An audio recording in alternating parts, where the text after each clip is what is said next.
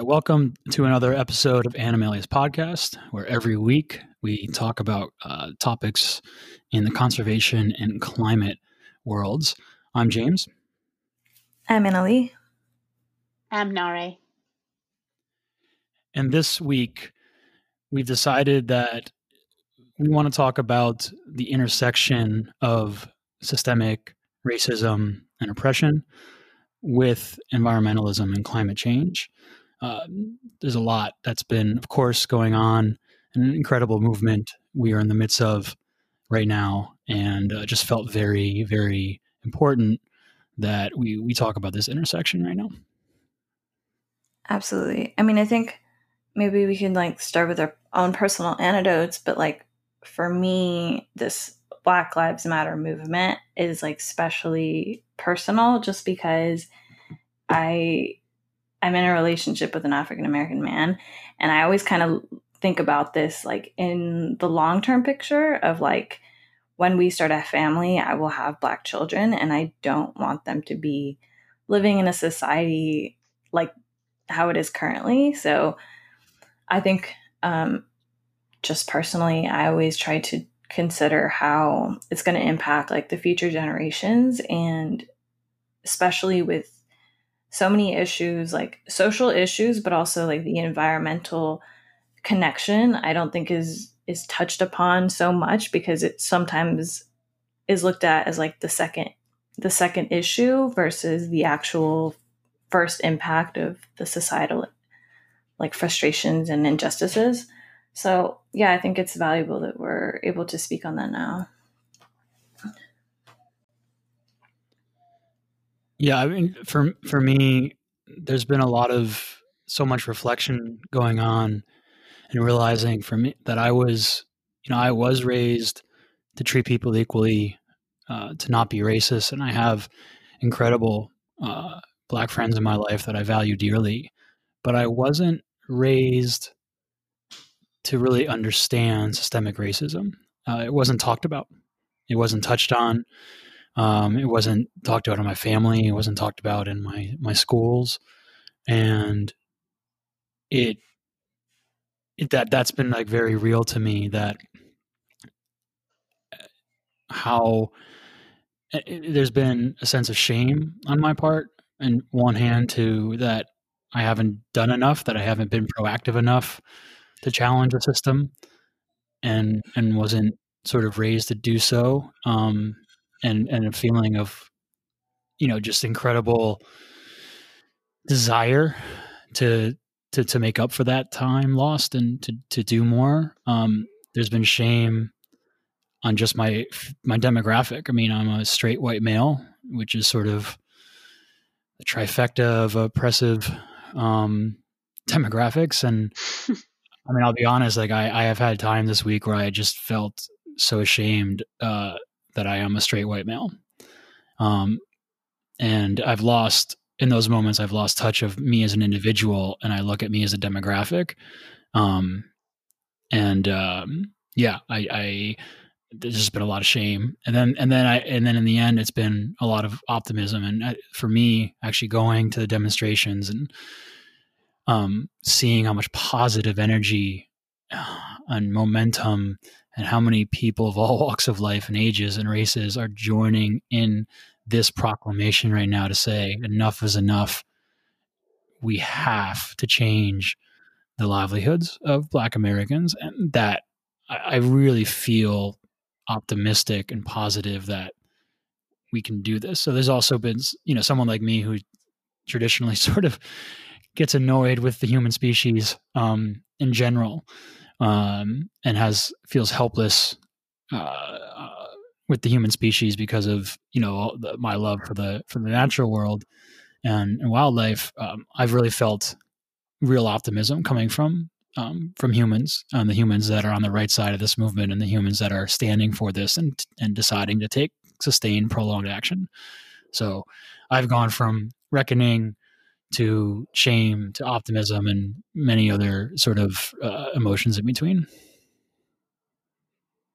Hmm. Have you um, have you guys had any uh, what they call difficult conversations through this um, week with any people you're close to or you know anything of that kind because i think one of the interesting things happening right now is the questions that we were all worried about asking sometimes or would just ignore are being asked more frequently so have you had any of those personally i i've had conversations with my immediate family. There's the issue of like police brutality, and then there's the issue of racism. And whenever we were having dinner and speaking, I like brought up the protests. I brought up, um, you know, all of the injustices that are happening, especially because um, George Floyd was like a native Houstonian, which is like where my family lives. And it, it hit like especially close to home. But also, whenever we touch on the topic of racism, like one thing that like I always bring up is like um, it's not like white against black. It's like racism is embedded in every single culture because of like the way that it is so embedded in the systems. And so, like, I was bringing up the fact that, I mean, personally, my family's background is from Mexico, and we like there's a very present um, discrimination against Native people there. It's like even the word um, like native in Spanish is like a derogatory term. And um, so I was kind of speaking to them about like how even like for example we talked about my grandmother and how she was raised in um, like she's like a very light skinned woman with blue eyes. Like she obviously had like the physical um, privileges and how even though you know it, she is somebody that we love dearly like she is racist in a lot of ways in terms of how she treats like native people. Um, so i think yeah i've definitely been having those conversations with family around me yeah those these conversations have been super critical important and have definitely made me feel like um, we've had to do a lot of unpacking in terms of you know i guess like the discomfort of people trying to have these conversations but at the end of the day like it's i don't really think they're uncomfortable. I think it's like sometimes people just don't want to confront like the reality of things or like maybe, maybe like the privileges they have had um, but yeah. I mean i know james you said you spoke to family as well. How was your experience? Yeah. I mean i i have family in the full spectrum. Some that uh um, are closer to, to myself in ideology and some that are further. And I think it's really important to talk to those to those further right now. Um, my my father and my stepmom particularly have a very close relationship with uh, with the police because my stepmom's brother is a New York City police officer, and not just a New York City police officer, but to really give him his fair due, a, a hero from 9 11, um, who was one of the first responders. And, you know, they've had, so they, they have had particularly difficulty with this sort of like generalization against police. Um, and I think it's important, you know, I've tried to listen to them. Um, and I can get caught up in that too, uh, to be honest, of just like, you know, F the police. Um, and, you know, yeah, I'm sure some of them are good, but, you know, until all the bad ones are out of there, I don't want to hear about it kind of as attitude. Um, so I, I've, with them, it's been a lot more talking about the police brutality because that is a very um, personal topic for them. Um, and they've had, and they, they lean, obviously they, they bias towards, towards police and I bias towards, um, black Americans on this topic. And, um, yeah, we've had, it's been difficult. I mean, I'm not to, I'm not to recite all of our conversations right now, but it's been, it's been difficult, but I think we've been making progress, um, on, on finding a common ground that accepts that the brutality is, they accept the brutality is there and that it needs to be eradicated, um, you know, in a, in, uh, in a holistic manner and that uh, changes need to be made to how we qualify police, how we maintain police, how we fund police, um, how we how we prosecute police, um, and and then and only then you know, alongside of that, I admitted that you know for the the cops that do, are do the right things, such as my stepmom's brother and, and who are heroes because they are out there. I mean, I, I, it's not fair to say all cops are are you know bad actors, um, and looking at it from both sides. So the that's been those have been some difficult conversations for sure. I mean, personally, I just like disagree. I think if you're part of an institution that's complicit with like criminal activity, like, and you just don't, like, you don't stand up against that, then you are part of the bad apples. Like, I don't know. I think it's like I, I acknowledge that there are people that are well intentioned and that are, like you said, like in certain events, like they've been heroes, but also turning the blind eye or just saying, like, I don't know. I think it's frustrating because one part of it is like the active part of it, and then the other part of it is like being complicit. You know what I mean? Yeah, and I brought that up honestly, actually, and I mean, I'll give you, you know, their response to me like verbatim because I'm curious, Annalie. I'll I'll tell you how I responded, but I'm actually curious how you would respond to this because um, you and I very much a deal agree on the ideology, right? We might not always agree on methodologies, but we agree on the ideology, I, I believe. Um, their response to me is, okay, well, there are racist teachers out there, and and I and and there's been there's been accounts of them, and there's been accounts of, um, and they just gave this as an example, uh, teachers who discriminate, um, teachers who give more time to the white kids in their class and sort of uh, disregard um, uh, people of color in their class. Um, this is just their their response to me. So until that ends, should we um, should we hold all teachers accountable and say all teachers right now are bad actors until they get rid of um, the the truly bad teachers? And that's what they posed to me when I literally, not to the, the verbatim, but basically said along the lines of what you said. I'm curious what your response to that would be because I was put in that position where I had to respond to that. I mean, honestly, I think that I mean, personally speaking, I've had a lot of racist teachers, and uh, it really fucks up like your holistic education. So if you if people if there are identifiers of, of like a racist teacher, she shouldn't be a teacher. Like, so I'm not saying like fire all teachers, but I'm saying yeah, literally filter through and look at like the evidence of like how has a teacher like been more discriminant against students of color? Have they made remarks or because even when you like the education aspect of it, there is there are like analyses that look at how part of it is again systematic, how black students will four times are four times more likely to end up in detention or to get a more severe punishment than their white peers. So part of it is institutional and it's like the way that there there is no bias training in like the teacher programs just the same way there is no bias training in police like training. Um so i guess to that response like i would say like filter through and there has to be i think like someone like a board that has like the students um, the student's future and in mine and is able to distinguish and actually like look at the complaints and not just brush it off. Because that can have like severe long-term impacts.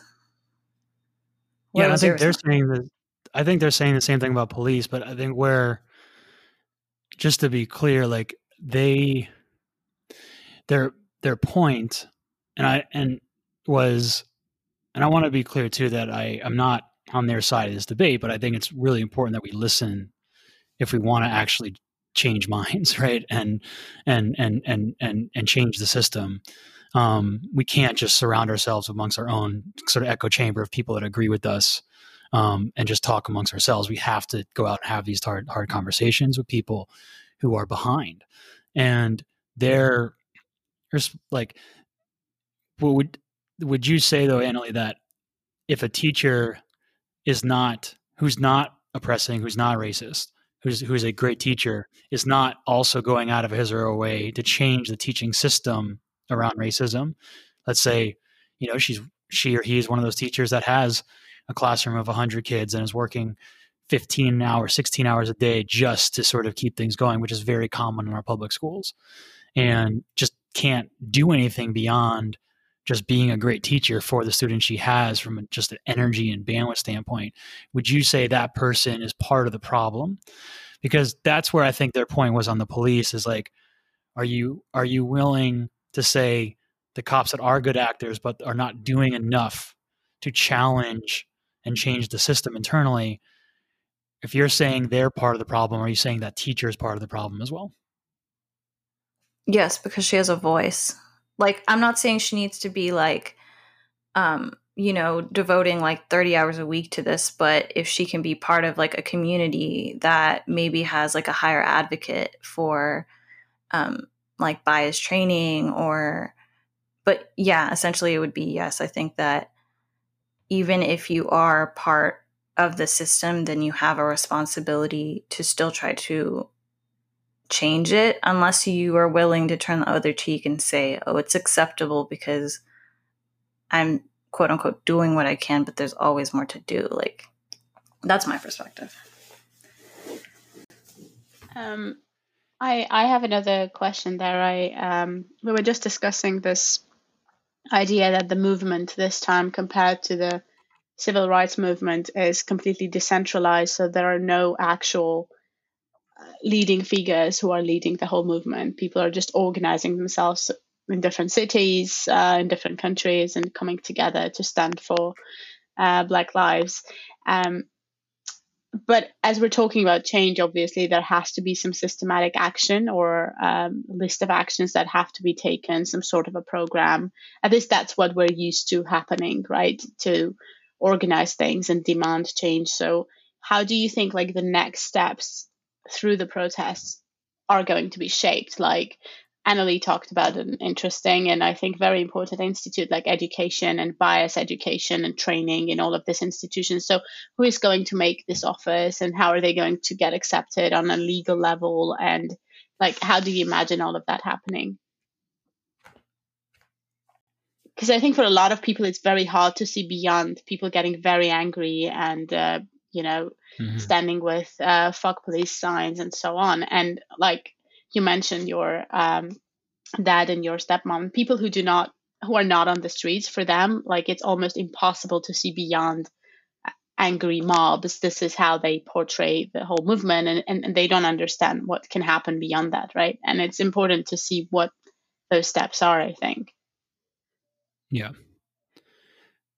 I think what we'll see, and we started seeing it already, is through a bill that was was um, issued by Democrats, I believe, this today or yesterday.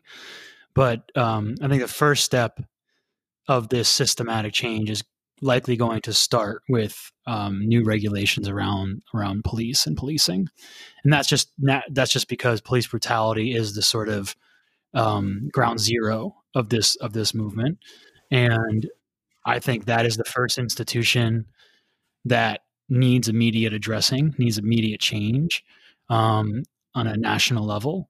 And there's lots of things that need to change. Um, we, you know, I, we could probably spend a whole several hours talking about just the changes that are needed amongst um, our our system of policing. But that is probably, I think, what we're going to see as the first um, system change. And then, you know, we all, all of us, are accountable for keeping that momentum going to changing other systems such as education, as Annalie pointed out, um, such as our food industry and access to food, such as our healthcare industry, which is incredibly discriminatory um, in, in, so many ways. Um, we all are responsible for keeping the momentum. I think there will be changes in policing that are already happening. There was a bill pushed forward this morning um, that are but it's important it's so critical that that's not the end of the system changing. I think that's where it's going to start but all of us in our own ways are accountable for keeping the momentum going and, and changing other systems as well. That would be my response. And also i mean i think thinking about like next steps like something that i hadn't realized was like um, I guess the qualifications that you, the United States police policemen need, or even like the length of their program. I don't know if y'all know this, but it's like less than 20 weeks, about like 800 and so hours. And to put it in perspective, like to become like a hairdresser, you need about 1500 hours, so like double that amount of time. So something as simple as like changing the requirements, um, or like I said before, like including bias training. And when we look a lot at a lot of the cases, so many of these officers had previous like encounters or had had committed crimes before and they were kind of just pushed under the rug or for, forgiven because they were police officers. So I think it it starts with like I guess in the policing realm um increasing those requirements so not everyone can just you know sign up and be equipped with all of this machinery and like the power to do so like so many violent acts. Um, also it just giving i guess go like filtering through people's past and looking at the crimes that they've committed. I mean even one statistic that was really concerning for me too was that when you look at police officers in the United States, 40% of their police force have been accused of like domestic violence. So, like, there's patterns that are so obvious and are clear, but, um, you know, whoever is in charge is just turning like their eye. There's, there's, a ton that needs to be done on the on the police front. Men- mental health is also something I, I think we need to subject police to random, just we do random drug tests. Um, or I mean, we're supposed to. I don't even know if they're actually enforced. Um, we should be doing randomized, uh, you know, tests for certain levels of anxiety and stress. And you know, if, if you if you're if you're above those levels, uh, you shouldn't be on the streets. Um, maybe you're suspended without pay and work or suspended with pay, sorry, to work on those. Um, we also need mental health resources for them as well. Maybe you're you're not on the streets when you're having those issues and your, and your, and your test results come back, um, you know, above the, the, the, the, the required thresholds. Um, and you have to be subject to office work. Um, but I, I just think like we can't have, um, you know, police on the streets, uh, that uh, are not mentally equipped, uh, to, to, to be there.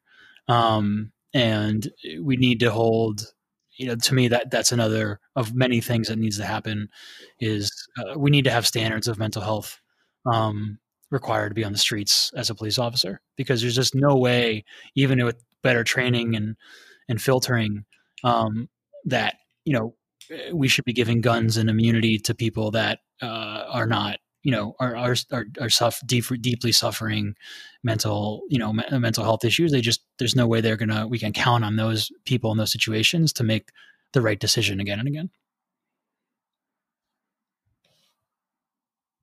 Yeah that's um not i think randomized mental health checks uh, uh, should be critical to like um, maybe starting from the police because they they are under a lot of stress and they make all these decisions that cost people their lives and their freedom. So um, it's very important there, but like across the system with teachers and uh, there are so many critical workers that that need this and have no access to it. So that's that's a whole other topic that's big enough to kind of do a separate conversation on. Um, I was um, maybe uh, we can talk about Animalia, but as I have my own business that I'm growing right now, I've been thinking a lot about, uh, you know, as a business or if you're you have employees and you're leading them towards a common goal and you're obviously hiring as well and fundraising and so on like what are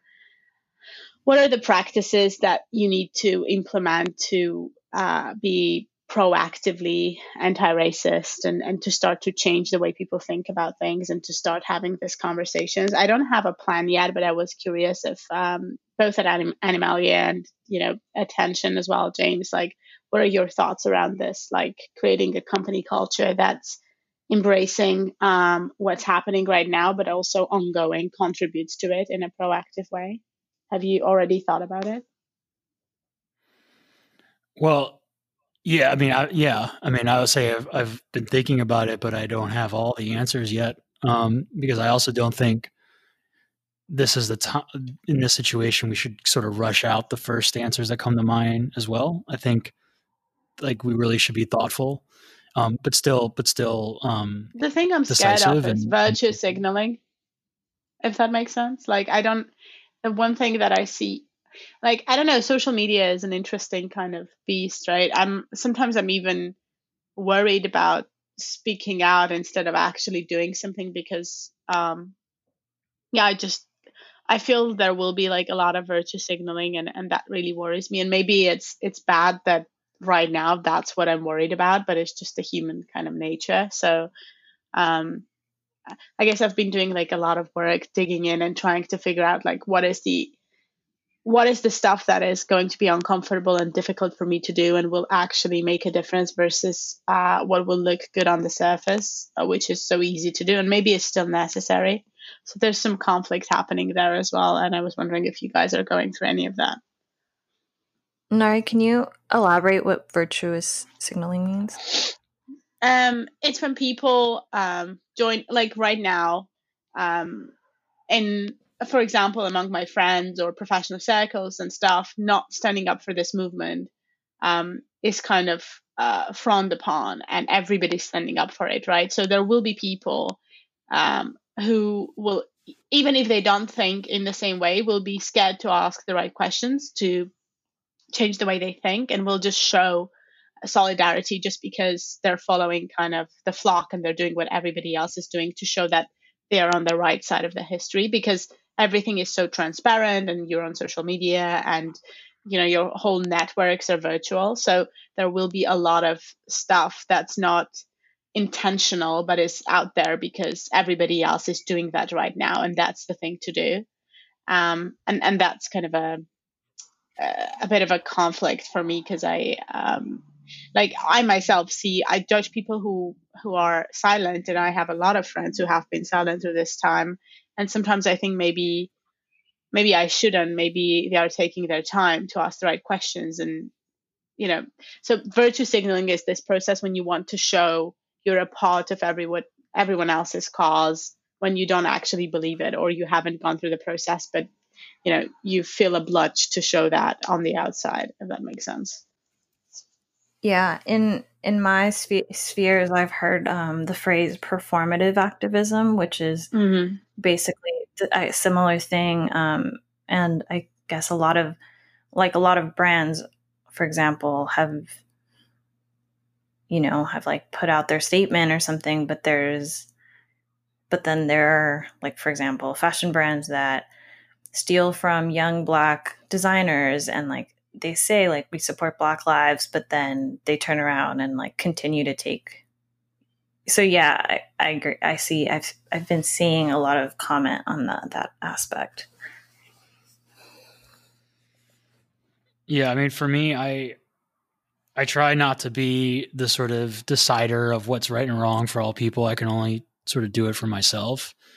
Um, you know, I, I I'm not a social media like active person uh, to begin with. Um, I don't I don't think this is the time to sort of brag about what you're doing and what your ideas are.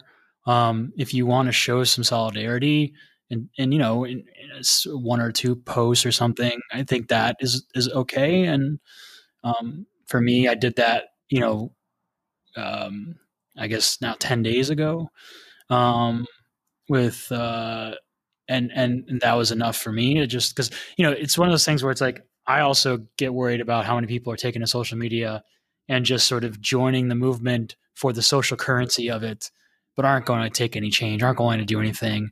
And, um, you know, uh, but I also recognize social media is one of the reasons this movement, you know, is so decentralized and is so widespread right now. Um, um, we can't discredit that either. So it's on both sides, um, in the good and bad. At least for me, I I don't think uh, you know people should be should be minimal about um, and thoughtful about um, their solidarity posts and be more focused on what action they're going to take. And it's more important to take that action and to talk to people close to you and to you know be part of the change in in in, uh, in some way than it is to sort of talk about it on social media. Um, I also get really worried that we are to like a lot of people are to end up in this like contest of on who's doing more on the action side too, and everybody is coming at this from a different standpoint, different resources, different skills, different life situations. Um, we can't turn this into a competition around who's doing the most. Uh, and we can't make have this movement be about you know only those doing the most. This movement should be for everybody who stands against this unequivocally, and for everybody who is taking some action, who is being proactive in some way um, towards the right direction, given their circumstances. But I really hope this doesn't turn into a competition. I had a, a really powerful call with um, some community leaders from LA, and we were basically just brainstorming different ways that we could use our strengths to, you know, continue the movement. And it was really powerful, I think, because, for example, a lot of the people on the call were artists like myself. Um, others were, there was one guy who actually works at Hit Record, which James, I think you know, but um, he he's like a tech person so he was working on like developing an app that would essentially like help promote black businesses and um, could tell more like black stories. Um, there were artists who were working on projections like s- projecting art onto like city hall and there were just a lot of different innovative ways. Like one of the ways that like I was pitching to like a couple of like the editors that were there were just using my like the fact that I know Spanish and that I can reach that audience to like translate anti-racism documents and like spread them the same way that we're seeing them spread on Instagram and such. And what I got like the biggest takeaway from that call was just like you're saying like we all have we're all coming at this and from a different place and I don't really think that I hope it doesn't get to the point where it's like a competitive thing because I do think people are realizing that there's more than one way like personally like um yeah, I just think sometimes I was feeling similar like oh, I want to do more, I want to do more but also realizing that we have limits and also that everyone has a specific role. It's not everybody doing the same thing. It's um, everybody kind of taking their talents and and using what they have um, to amplify. I agree with that. Um, totally. And we also we need to hold each other accountable, right? I mean, I think accountability should come in small circles of people close to you um, rather than this like you know social media um, uh, holding people accountable, but who's who's doing the right thing, who's doing the most. Um, mm. Just because again, there's there's there's such variance in people's life situations. So like I really am thankful that I have some someone like Annalie in my life who, um, you know, I have a, a kinship with, and someone who uh, we uh, we know each other really well. But I also can count on Annalie um, to hold me accountable and to to help you know um, continue to to to push me um, and inspire me. But I, but also I shouldn't be relying on Annalie um, to do action. Right? I I I, hmm. I need I I'm going to be doing it with with or without her involvement. Um, but I do I do and I am very thankful that I have someone like her who is so thoughtful and um, and is a deep thinker um, to to talk to and to to to help hold, hold me accountable on a, on a going forward basis. So I do think, um, and I'm now trying to serve that role to some of my family members. Um, so I, I, do think it's important that in small circles, the people closest to us, we do we do continue to share and uh, hold each other accountable um, on a going forward basis. Yeah, for sure. Uh, one of the first things I did, I actually have um, two friends here. Both of them are, well, one of them is in LA, but kind of just back and forth in London. She was leading um, the diversity effort at Product Hunt, and then she has she's she's been in this for years before this movement, kind of training and doing workshops at big organizations like the BBC and Financial Times and stuff, trying to teach people about bias and how to overcome it and stuff. So um, I knew these people before, but we never really we talked about all sorts of things. We never really had deep conversations about this, which is which is kind of odd if you think about it, because first of all, it's their job and that's what they do. And I yeah. I find it amazing. But like we never and maybe because it's really or it has been until now awkward um, for a white person to talk about race and and you're like used to and and I have been used to um, just you know thinking that I'm not racist I love these people I love what they're doing like then that that's fine that's kind of enough you know we shouldn't really touch upon the subjects because I also felt like if I want to be helpful or comment on what they're doing then you know, I don't really have the understanding.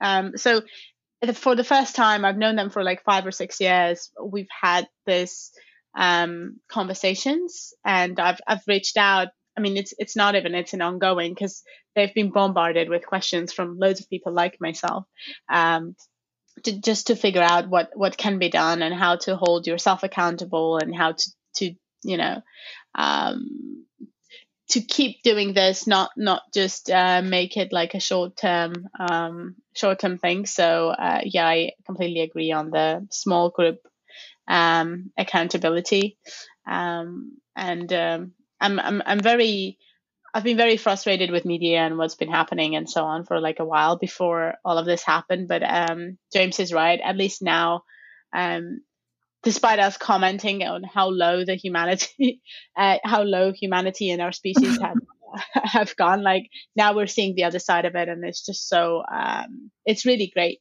uh, especially at a difficult time like this when you know um, a lot of people are suffering and it's it's not really equal how people are suffering and uh, it affects some a lot more than others. So um, i think it's it's beautiful that we have this big force to uh, come against all of that's been happening so far. Um, do you guys want to talk about um, diversity in environmentalism as well, and um, you know the voices that are heard there, and and the problems with being whitewashed, um, like the whole sphere being whitewashed, or because you know, I mean, you know much more about it than I I do because I've I've started to learn about these things through you. So probably you should comment on that.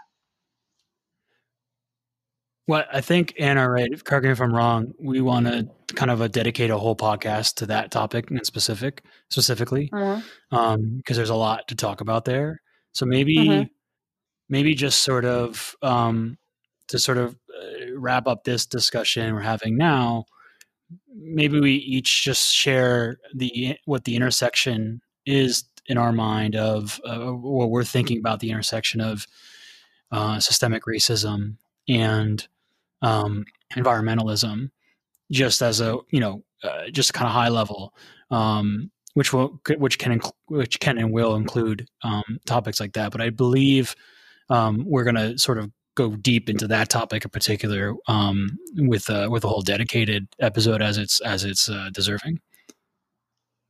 Yeah, absolutely. I think, I mean, one thing that I, I would touch on was that is that social justice, like when you look at environmentalism, social justice is like embedded into it. You can't you can't separate it.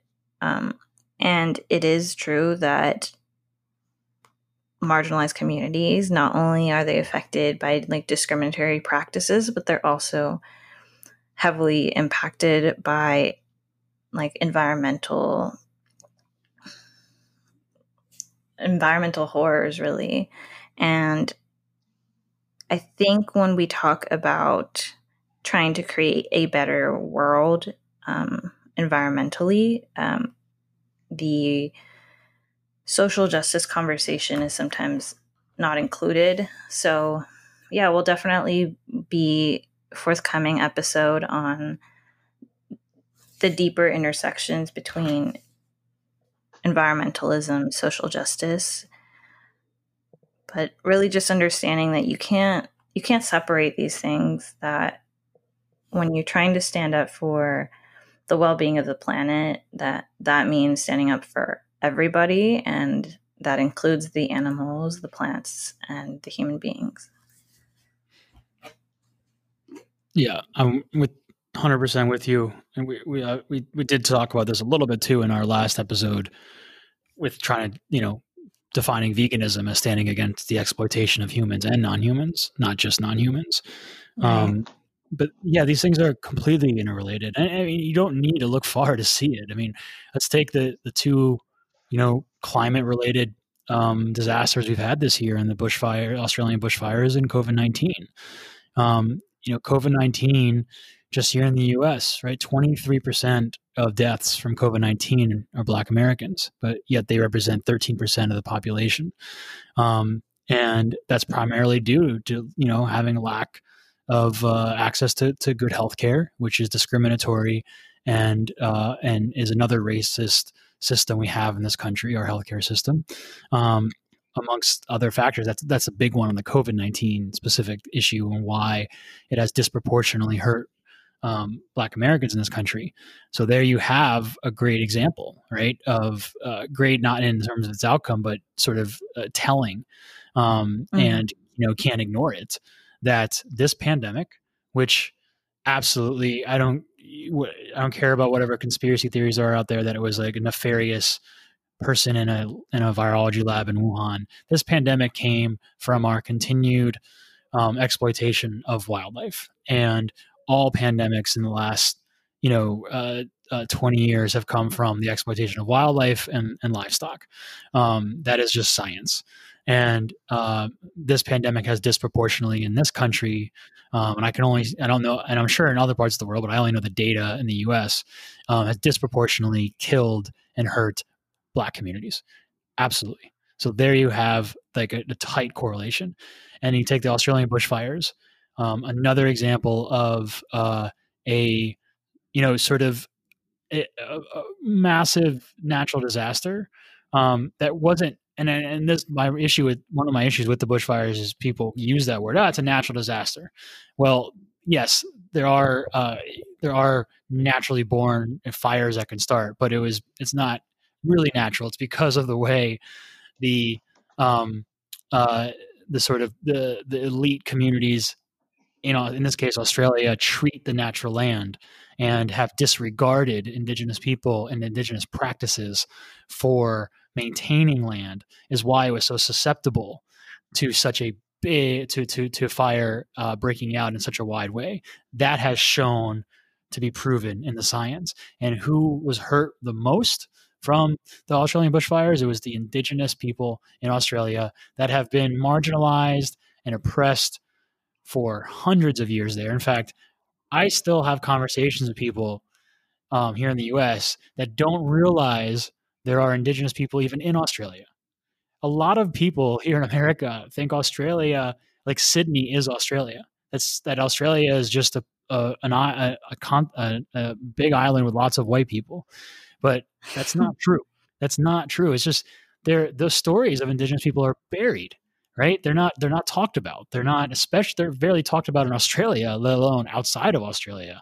And so, mm-hmm. absolutely, it, it impact those. And you know, we uh, that's why we pointed our our Australian T-shirt on Animalia towards um, an Indigenous fundraiser, and it's it's hurt the Indigenous people and the wildlife the most. Um, and you know, the people who are living out on the outskirts of Australia in Sydney and Melbourne and Brisbane, um, they were able for the most part to sort of avoid the direct damage of it.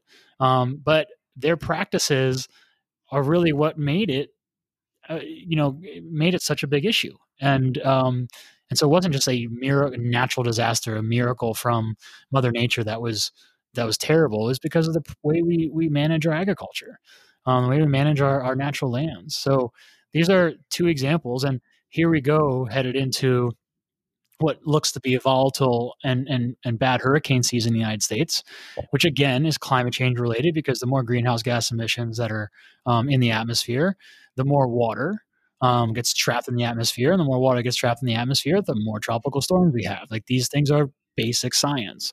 Um, and who do the hurricanes most? Who have the hurricanes hurt most in the past? Marginalized communities. I mean, Anna has felt that first on with the flooding in Houston. What was that? 2016, Anna? What was the? I think 2017. Yeah, 2017. 2017. Devastating. Uh, Hurricane Harvey, right? Hurricane Harvey. Yeah. Yeah, and um, and that who, who did that hurt the most? It hurt the most marginalized communities um, who, who don't have sort of the, the savings and the financial um, wherewithal to sort of, um, you know, uh, push through these losses, who don't have access to health care um, um, when they're sick and injured from these disasters, um, who are living in condensed sort of uh, urban centers that, you know, can be completely devastated um, and, and, and overnight. Um, and we're getting, we're going through, we're about to go through the same thing. So it's unquestionable that the biggest um, uh, problems that arise from from from climate change and from lack of taking care of our environment hurt marginalized people all over the world the most and will continue to do so.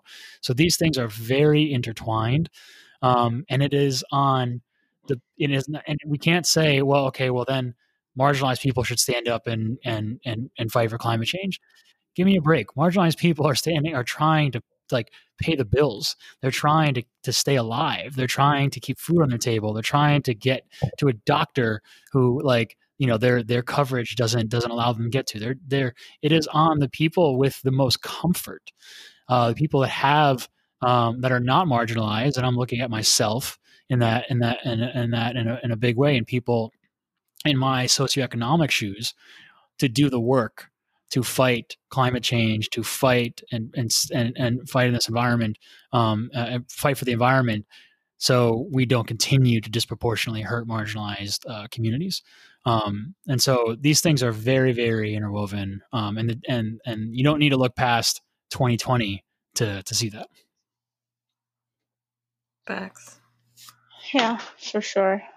Um, I think uh, intersectionality is a great tool to also kind of understand the systemic nature of everything that's going on because um, I've had like a lot of um, opinions or arguments saying there are good and bad people, people with with biases and, and not. But um, you know, uh, in the developed world, it, the issue is definitely not systematic and that's an exaggeration and stuff. And i think looking at it from from the angle of intersectionality becomes so evident how everything is so ingrained in the system and it's like one vicious cycle that's very hard to get out of. So um, yeah i think absolutely uh, you know people who have the most privilege the most opportunity should be vocal and put a lot of effort to make it right. Um, to be able to enable everyone else uh, make the right steps because this is everybody's fight. So, um, and I, when I when I say that, I I talk about myself so first, and then everybody else. Um, well, I hope we can like inspire people to just continue having these conversations um, and tuning in and being active, um, because obviously this is this isn't um, like a one time thing. This is basically a constant way that you have to live, fighting for justice, really. Yeah, and it's not it's not easy. It's not supposed to be. You know what I mean? I, I like it's it's it's gonna take effort. It's gonna take hard conversations. It's gonna it's gonna take moments where you f- you do feel helpless. It's gonna take moments where you fall over. It's going to take moments where you make mistakes. I, I've made mistakes. I'm going to make them again. Um, and and the reason I'm going to make mistakes is is because I'm going to try, right? right. And, and, like you you can't um you can't spend a a, a lifetime of trying um to fight for change and justice without making mistakes because those things come together. What I what all you can try to do is all you you can really try to do is just not make the same mistake twice and learn from the mistakes as you as you as you you come out there and surround yourself with people who you know have the both the the honesty and the compassion to let you know when you're making a mistake but the compassion to sort of um, still stand by you if you're willing to uh, acknowledge that and, and and iterate and change um, so you know I we need to also just be aware of that too and uh, we need to solve these things with with proact proaction we need to solve these things with ambition and creativity we also need to solve them with empathy compassion, love, optimism. Um, these are all the things that are really going to like together create change, and um, we have to make this as ex- inclusive of a movement um, as we can. Um, and I think that's been the thing to me that's been so great to see these last two weeks is it really is inclusive. Um, there are people of so many walks of life joining, um, and there's no question like when I stepped into, you know, I stepped into the demonstration yesterday. Um, it was funny because we are like chasing it downtown. You're trying to find a parking spot where it's like just far ahead of the march, so you can like get over to it in time. It's like kind of an interesting game, just sort of like chasing uh the, the the the the march and trying to like find a parking spot that allows you to enter it. Once once we once I did, you know, as as as I jumped into the the procession, there was no cri- there was nobody there who first like asked my information and what have I done in the past and what am I doing in, in, the future and qualifying me if I can be part of this movement or not. There wasn't a, it was just open arms, right? It was just like, you're here. Uh, thank you for being here. Let's keep going. This isn't, this isn't about any one of us individually, but the more of us we have, the more visibility this has. And, um, you know, the more likely we are to really enact change. And like, it's a very inclusive movement right now um, and uh, you know even even for cops or you know for the for the police out there you know the movement accepts you too if you're willing um, to stand up for it if you're willing to stand against um, stand up for change in in in police brutality and and the way our police operates um, if you're willing to be out there and be with the protesters and to serve them to protect the protesters not um, you know uh, not attack them if you're willing to serve them as you should be doing you're welcome in the movement too. Like this is a very, very inclusive movement. I, I just remembered uh, one of our podcast guests, uh, Gaia, uh, said, um, and I've been thinking about it for for a long time after that. That um, you know how people have been talking about uh, going back to normal um, since COVID nineteen has happened, and one of the things she said is that you um, what people don't realize, especially the older generation, is that um, younger people and, and all of us together right now are never going to afford to be complacent anymore. You cannot just, the threat is so big and things are changing so fast, you cannot afford to, there's, go, there's not going to be, you know, the normal that we were used to. Um, so I think it's very evident that that's what's happening now and that's what's, you know, the future is going to bring as we're all facing this collective challenge. So, um, yeah. Absolutely. Shall we wrap up? Yeah, I think we can wrap up for this one. Um, appreciate, uh, yeah, appreciate you both, and um, and yeah, let's just let's just keep keep fighting. Let's keep fighting for social justice. Let's keep fighting for environmental justice. Um, you know, black. This is a year reckoning. Black Americans and Mother Nature have both sort of made clear this year that enough is enough and that uh, this just can't continue um, like it's been. So let's. I can uh, hear the stand. police in your background. I know. I know. I know. Good, good finish there. um. Yeah, that was that was uh, what interesting timing. um. Yeah. Well, I yeah, I think we can wrap things up. Um. And um yeah, we if anybody wants to talk to us too um, about what's going on, feel free. Uh, we're here for our community and our followers as well, and we um, we'll just we'll keep we'll keep fighting. Absolutely. Till next time.